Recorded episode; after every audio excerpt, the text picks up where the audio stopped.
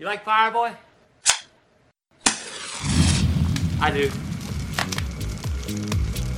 You're listening to Your Tables on Fire, a weekly conversation with the hottest game designers on Kickstarter. Here comes your host, Jeff Beck.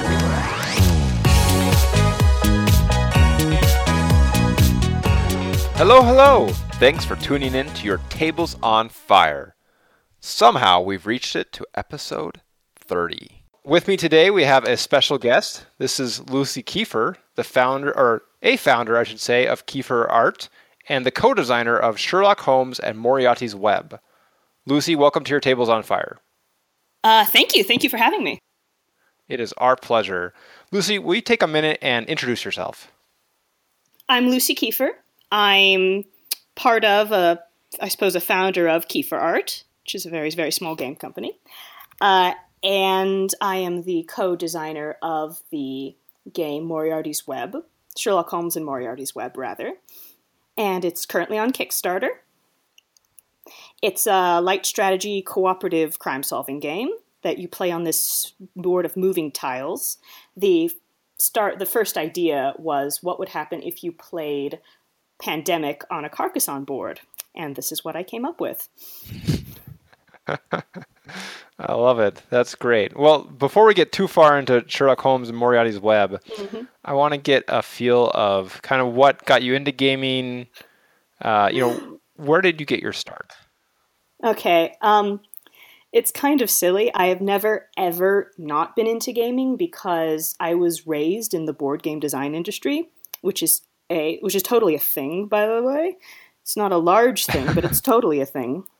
Uh, Dad has been a board game exec at everywhere Mattel, Mattel, Milton Bradley, Spin Master, my entire life. So, my entire life, I have been being brought in for playtests or having dad take prototypes home and me playing the prototypes, and then dad asking me, how, why does this pl- why does this game work? Why does this game not work? How could this game work better? What parts of this game doesn't work?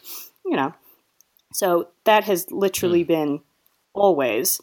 And I, I, uh, I guess I, I, I, just took to it. Um, probably more than my sister, more than my sisters did, who had more or less the same thing. I got really into it. I was, in fact, um, oh, I love, I love board games. I love strategy board games. I was banned from playing D and D until I got accepted into a college. Dad was worried that if I once played D and D, that would be it that would be my life. Uh, uh, now I play D and D though.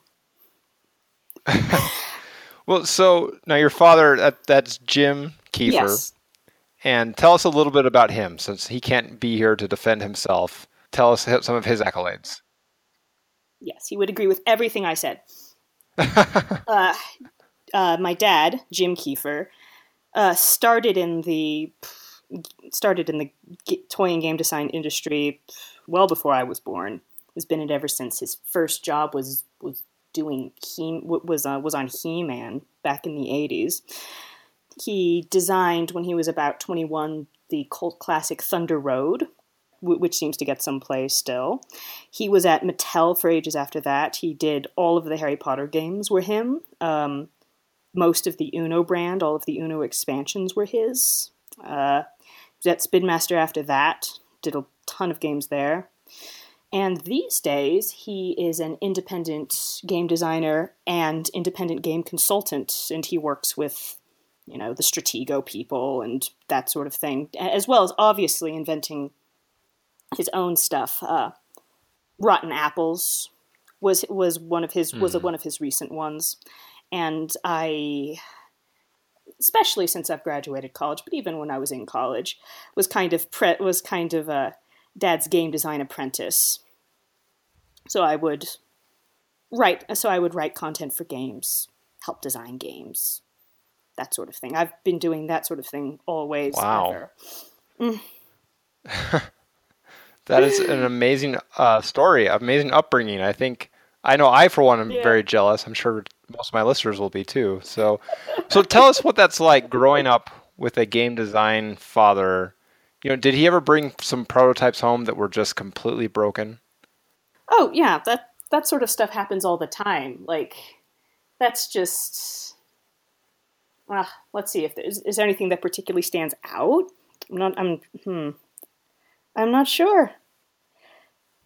Hmm. Like the whole thing about is you learn is you when you're brought up this way, you learn how to think of games very critically. Like similarly to if you have any kind of a film criticism background, you watch a film and it's not very good, but you can say, "Oh yeah, this this bit's poorly char- this, this character's badly badly written or badly characterized. This pacing's off. The ending, you know, is not thematically related to the rest of it."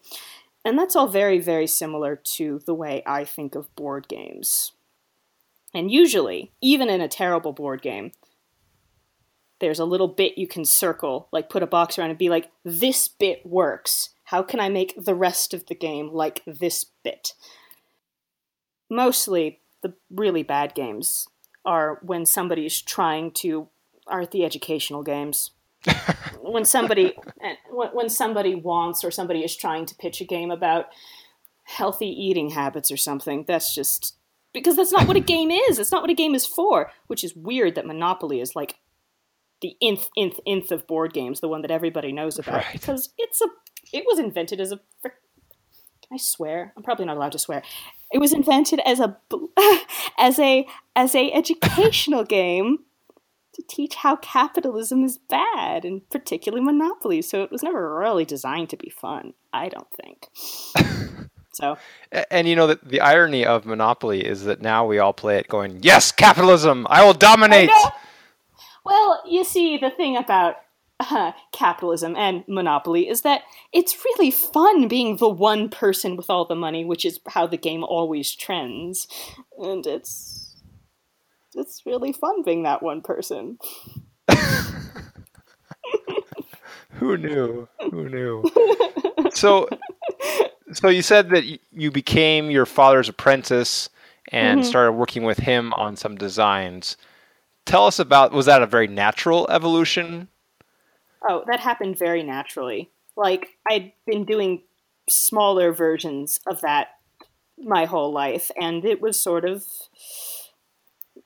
when Dad started uh, inventing and consulting independently. It just made sense that I would do more of that, but it was easier because instead of having to literally move myself to Mattel or Spin Master, he was just doing it at the kitchen table, and I was by the kitchen table. So I start doing it then. You you mentioned that uh, you've been doing the you know some design for some time. So tell us about the very very first game you designed.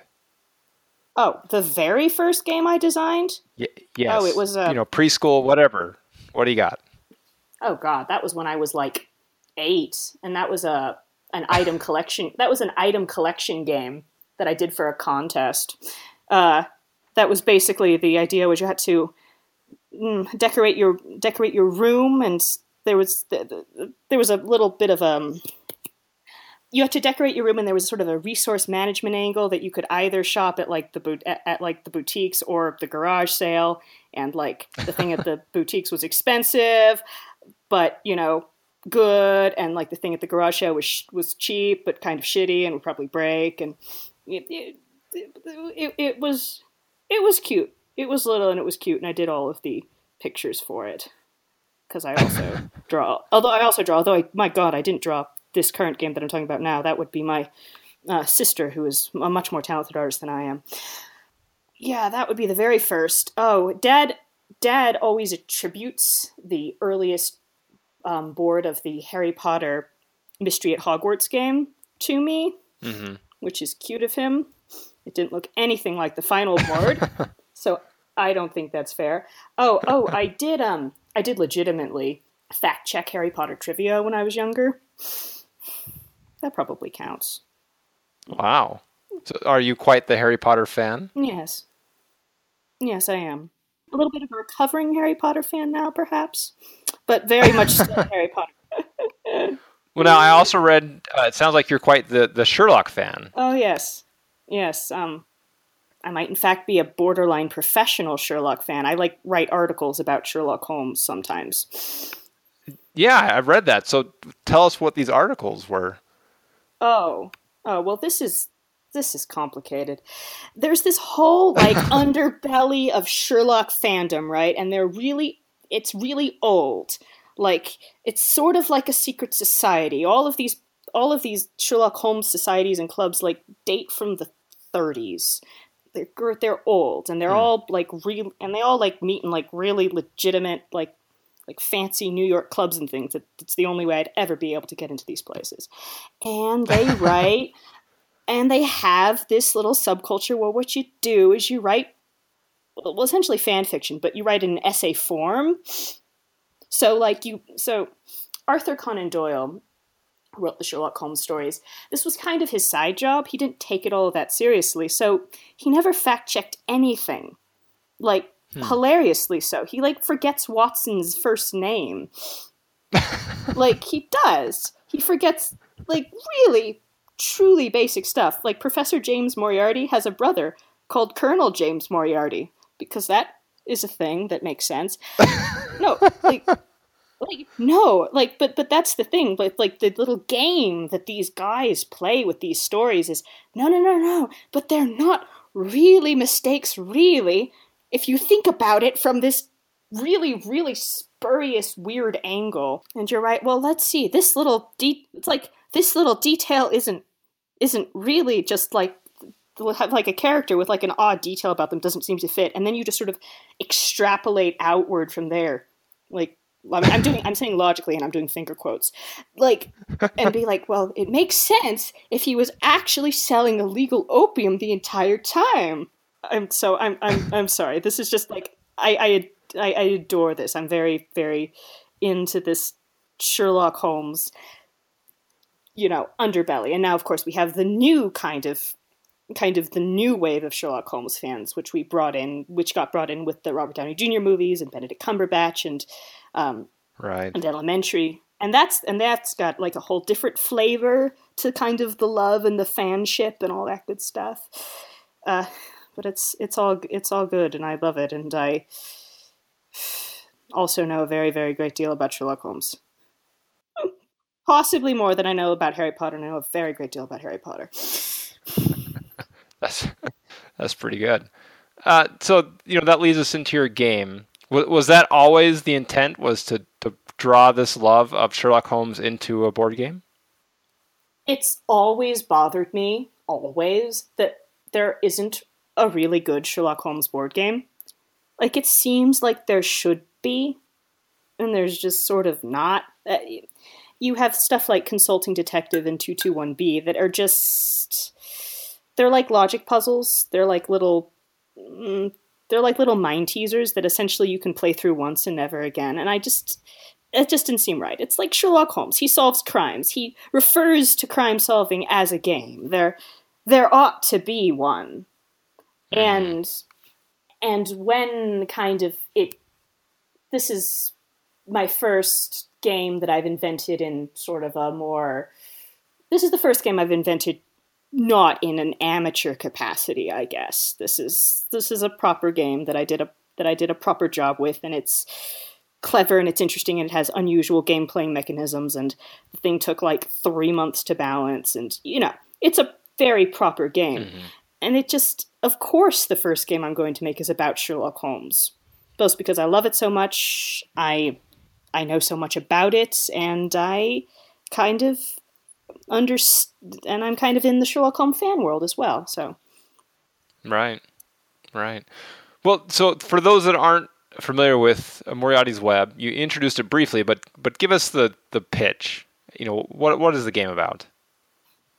Okay, so um, I had two kind of major things that I was pulling from to de- design this game. One was this I love cooperative games. I don't think they're enough. I wanted it to be a cooperative game. I also love the moving tile board that you get in Carcassonne and honestly a lot of Ravensburger games. Uh, I really, really like Ravensburger games. My other thing is that my favorite my my slightly controversial favorite Sherlock Holmes adaptation at the moment is actually Jonny Lee Miller in Elementary, and he does this this when he solves crimes he does he makes these sort of crime solving collages across the wall that you know is, is all the clues and all the all the suspects and all the you know witnesses and they're and they're connected up with like bits of bits of string you know like you know conspiracy theory like right conspiracy mm-hmm. theory like like um you know JFK second bullet style and they just look really cool so I wanted a game that looked like that. So what my game is, it's it's a game that's totally played on on moving tiles. And Moriarty is a evil Professor Moriarty is a tile. He's in the center, and there are all the unsolved crimes in London, and they're also tiles, and they're sort of around him. And what you have to do is you have to build a case out of clues and witnesses and informants that are and, that are other tiles. And the idea is connect Moriarty to all the crimes in London because he's clearly behind all of them. You just need to figure out how. And right. you end up getting a kind of web looking thing. And a huge part of it, because it is a cooperative game, is you play against Moriarty. And Moriarty is a deck of cards. And at the end of your turn, Moriarty has his turn. And on his turn, the cards tell you what to do, and you and he steals clues, and he kidnaps witnesses, or he kidnaps you, and he just does lots of things to mess up your case and then you know mm. the next person on their turn have to like try and fix try and fix the damage he did and that's where a lot of the moving board comes in. It's like all right he took a, he took this important clue but if we connect you know this leg of the case over to this witness then it, it'll still work. We can still you know keep the chains unbroken. And that's more or less it. A lot of the strategy comes from um, you, you play as different sherlock holmes characters your Holmes, your Watson, your Irene Adler, your Mrs. Hudson, or your Inspector Lestrade, or Lestrade, as television shows tend to pronounce it. And eh, they all have little abilities, like little little ways they're able to break the rules that that suit their personalities. So, which combination you play with, even such things as what order you play in, like like who goes when, who goes first, contributes a lot to whether or not you can kind of beat Moriarty. Hmm. So, how long have you been working on the game? Five months, mm-hmm. five and a half months. Not that long. It went things went kind of fast. And also, the Kickstarter was sped up because we wanted it to be available for Christmas if you were willing to pay the sort of rush shipping charges, which many people are. So that's great. So the very first version, did it look, did it feel very similar to what you have now, or has it evolved much over time? Well, I always, the way both me and dad design games is we start with what we want them to look like. You know, we want them to look cool, and that usually suggests a, a neat gameplay mechanic. So we always sort of knew what we wanted it to look like, but I, I mean, so much of this game is the skin. Our, our, our, our first versions of the game were so just just little bits of paper with things written on it. They were just extremely ugly, hard to play with. But most of this game has really been the balancing. It's just a lot of balancing, a lot of playing the game through many, many times with many, many combinations of the characters to get it to where Moriarty is neither too to get to, get it to a point where Moriarty isn't actually impossible to beat and also isn't too easy to beat because that's boring and right. I'm, I'm and I'm very happy with what it came up with. But it's tough because it's a cooperative game, so that needs to balance, and then you have to balance everybody's abilities. So everybody's abilities need to be the same amount of powerful, the same amount of useful, and like there doesn't and, and there can't be a combination of abilities that just make the game either impossible to win or you play with these three characters and you just win every time. Well, tell us about the balancing process. How did you go about doing that? You play the game. It's it's sort of not very romantic. It's you play the game a lot of times. Sometimes Dad and I would just play it together. We'd both like play. We'd both play two characters. Sometimes I would play it through myself with like like three stuffed animals because that's actually easy. It makes it easier to keep everybody's everybody as a separate player in your mind. That doesn't mean I'm insane. Swear to God, it doesn't mean I'm insane. Uh, but yeah, or you just play it with yourself, which is doesn't mean I'm insane or really sad, even though that's what my little sister keeps thinking it means. um, and you just play it over and you play it, and then you're like, Okay, was that a satisfying gameplay and experience? And it's like yes or no. Was Moriarty too difficult to beat? Was Moriarty too easy to beat? Even though Moriarty beat me, did it seem fair? Did it seem fun? And it's like it's I don't know. It's very intuitive. At least it's very intuitive for me. Probably because I've just been doing it always. This stuff is as nat- this is as mm-hmm. natural to me as like walking.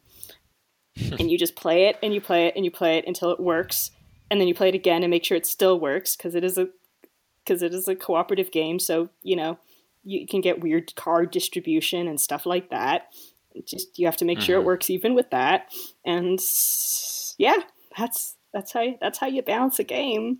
You just play it and then you stop when it's broken and then you talk about why it's broken and what do you have to fix about the rules to make it not broken and then you play the new version and then you know rinse and repeat for like three months So at, at what point did you say, okay, enough is enough. It's good. Let's let's stamp it and let's move on.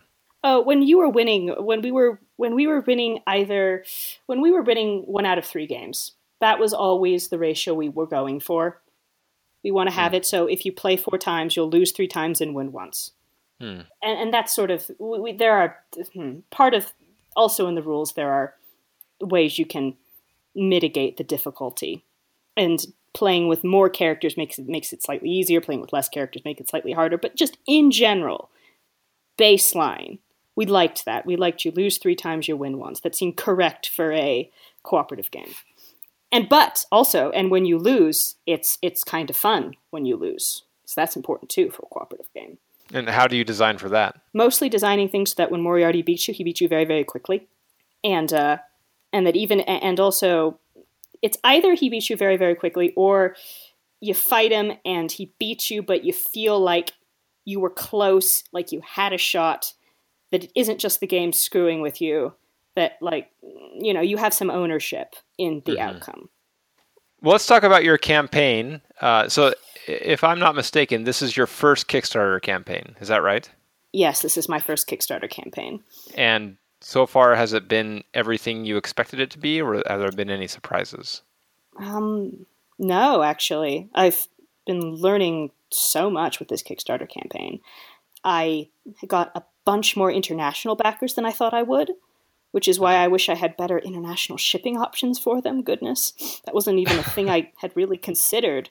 Uh, I I realized that I should have really sent off review copies to get it to get it reviewed by game reviewers before the Kickstarter went live. That would have been fantastic. That's what I'll do for my next Kickstarter, I'm sure.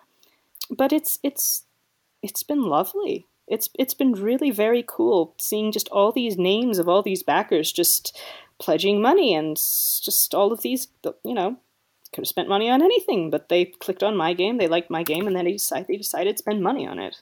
It seems very very pure somehow. I I, I like and, and that's nice.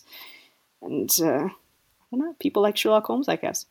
I kind of in my in my silly head had the idea that once the Kickstarter started, I'd sort of be able to, you know, my workload would decrease a little bit and no. running a Kickstarter is very is, is a is a very, very, very big job. But it's also a fun job, so Yes. so I don't mind. Yeah. So, you- so you mentioned that you hadn't sent it out to any reviewers. Do you have that in the works right now, or are you going to let this this campaign come and go?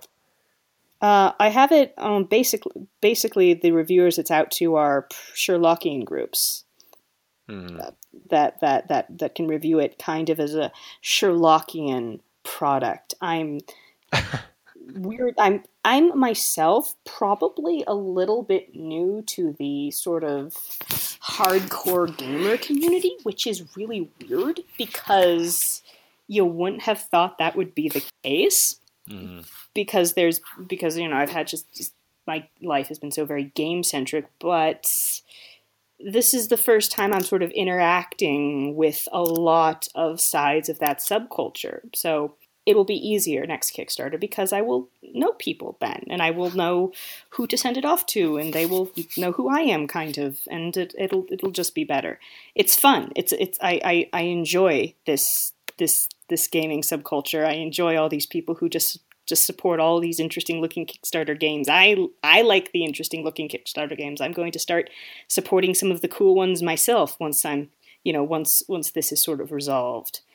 Mm-hmm. It's, it's mm-hmm. there's cool stuff happening out there. Yeah. So, what have you done to get the word out? Uh, well, I'm I've got my I've, I've got my social media presence, and we follow and we, we and we follow and we try and retweet stuff. Um, I now have a you know entry on game on stuff like Game Board Geek. Uh, I'm doing podcasts like this, which are tons of fun. I did one I did another game design podcast a little bit before with some of these fantastic guys in Scotland who review board games. I hope to hmm. do a lot more because it's fun doing this. Uh, um, I've oh, I've been going to like every single game type cafe in I'm in LA in the area, and there are a lot in the area. I've been going to Comic Con and Strategicon and all uh, and all these sorts of gaming conventions, which has been a lot of fun, which has been fantastic. Uh, sheesh. Um, that's probably it for now. Should do more stuff. So, growing up with a a famous game designer and then you know designing your own game, what what advice would you have for someone who's trying to design their first game? Okay, people know that I I do this stuff and I think about this stuff. I I do actually get questions like that a hmm. lot, and it's I think a lot of I think the problem a lot of people have is they is they write the directions before they make the prototype. And they like they start having fun with directions and they keep coming up with cool cards and cool things to print on the cards and cool like a cool skin for it and like, you know, uh, it's like just get the game working first. Like build a game. Build a game. Don't write the directions yet. Just take like notes and build a game. And then the way you you play a game is you is you build a prototype. You if you don't know whether to make an aspect of the game like A or like B or like C, just take your best guess and try that. And then just play the game. It helps if you have someone to play it with, but you don't need someone to play it with. Just play the game until it breaks, until there's something about the game that just isn't working or is is or is really really confusing or isn't fun or is just contradicting some other aspect of the game or isn't or even isn't just like the way you kind of had the game playing in your head and then you go back to the rules and you try and fix that and a lot of times it's a balancing issue. You have too much of like this particular aspect of the game this particular card is too powerful. Like you know something is something is too useful or not useful enough or your enemies are too powerful and they it's it's all just balancing and that's it and then you just play it and play it and play it until it isn't broken anymore and then you're done and then you think about pretty artwork and clever things to write on the cards and things like that so but I do think people, especially with board games, just keep them in their head. And it's like you can't design a board game in your head. You need a, mm. a physical thing, even if it looks terrible. It just needs to exist. Yeah, very good. Well, Lucy, it is time for at least my personal favorite part of the show, uh, which is the game design challenge. Okay. So here's how this works I'm going to select a game theme at random. Mm-hmm. I'm going to give it to you. You're going to mold over, think about it, and then pitch back to me what that game might be. Okay, so you're just going to give me a skin and you want me to come up with a good uh, uh, with a good game to go with it. Exactly. All right, cool. You up for that? Yeah, totally. This is probably you know a Friday night activity at the Keifer home. I'm sure this is like nothing to you oh, this is pretty normal. A, a lot of times, we because we get um, we do a lot of independent inventing and independent consulting, and a lot of times people come to us. It's like, so we have a name for this game. Uh, uh, uh? we're like, that's great. okay, yeah, okay, well then Go this on. is it. Mm-hmm. So, mm-hmm. so you ready? Yeah, yeah. Okay, so I'm going to find a, a theme, and that theme is going to be Worthless family heirlooms. Worthless family heirlooms. Okay, that's fun. That's a bluffing game for sure. For sure. um, yeah, no, that's a no, that's a game that that involves probably you're trying to get probably you've got these wor- worthless family heirlooms, and mm, they're probably they're probably like I kind of see it as a, I, I kind of see it as a card game. I don't know. I've been doing a lot of card games recently. That's probably why I'm thinking that. But I but like like like a like a cute thing with like with like with like like funny illustrations, and you've got like the. Uh, you've got the you've got the valuable family heirlooms and you've got the worthless family heirlooms and your idea and the idea is that you have to pass off your worthless family heirlooms as valuable and there's probably a way hmm. to disguise to to disguise them i've been actually thinking of like doing a uh, doing a version of B, of kind of BS lately, and I think you could absolutely skin that like worthless family heirlooms because that's fun. Everybody has everybody has worthless family heirlooms. Um, right. Right. But the but that's the whole thing. Like, and you're trying to you're trying to like you know shove off your worthless family heirlooms on someone else and kind of get as much and kind of get as m- much money as possible in the process i suppose it could probably have sort of a munchkin kind of feel to it i think like sort okay. of a Steve Jacksony kind of like like a, like a kind of Steve Jacksony kind of thing. In what way? Just in the general sense of just in the general tone of the game and the general sense of humor of the game. Mm. Uh, it's also some it's also a subject that might lend itself to a little bit of of light strategy. Like perhaps you're able to like keep like a reserve like you're able to have like a hand in a reserve pile and be able to take things from your reserve pile into your hand under certain uh, under certain, certain certain circumstances. Probably and probably stuff in your hands are more vulnerable. You know, can be stolen by other players. I don't know. That's that's sort of that's sort of where I would go with it for sure. No, I think that sounds great. Lucy, we're going to expect this as your next Kickstarter campaign. Don't worry, I've got I've, I've got a I've got a card game with amusing pictures in the works. it's good. It's good. It's just sci-fi. It's cute. It's great. Well, Lucy, it's been a pleasure speaking with you this evening. It's been a pleasure speaking with you too. This has been fun. Good. And uh, best of luck to you and the rest of the campaign. Thank you. Uh, thank you so much, everybody. Please support my campaign. I promise you it's a fantastic game. It doesn't just look good. Very good. Very good. There will be a link to the game or to the campaign, I should say, in the show notes. So thank you. Everyone, go check that out. All right, excellent. Well, thank you so much for having me on your tables on fire. All right. Fantastic name. Well, that was Lucy Keifer, one of the founders of Keifer Arts and a lead designer in the game Sherlock Holmes and Moriarty's Web. Thanks for tuning in to your Tables on Fire. You can follow us on Twitter at TableFire. And also, check out our website for a link to Lucy's game, www.yourtablesonfire.com. You can follow us on Stitcher, iTunes, Google Play, and Board Game Geek. If you got some feedback, we'd love to hear it. Check out any of those sites and give us a review. Well, until next time, go light it up.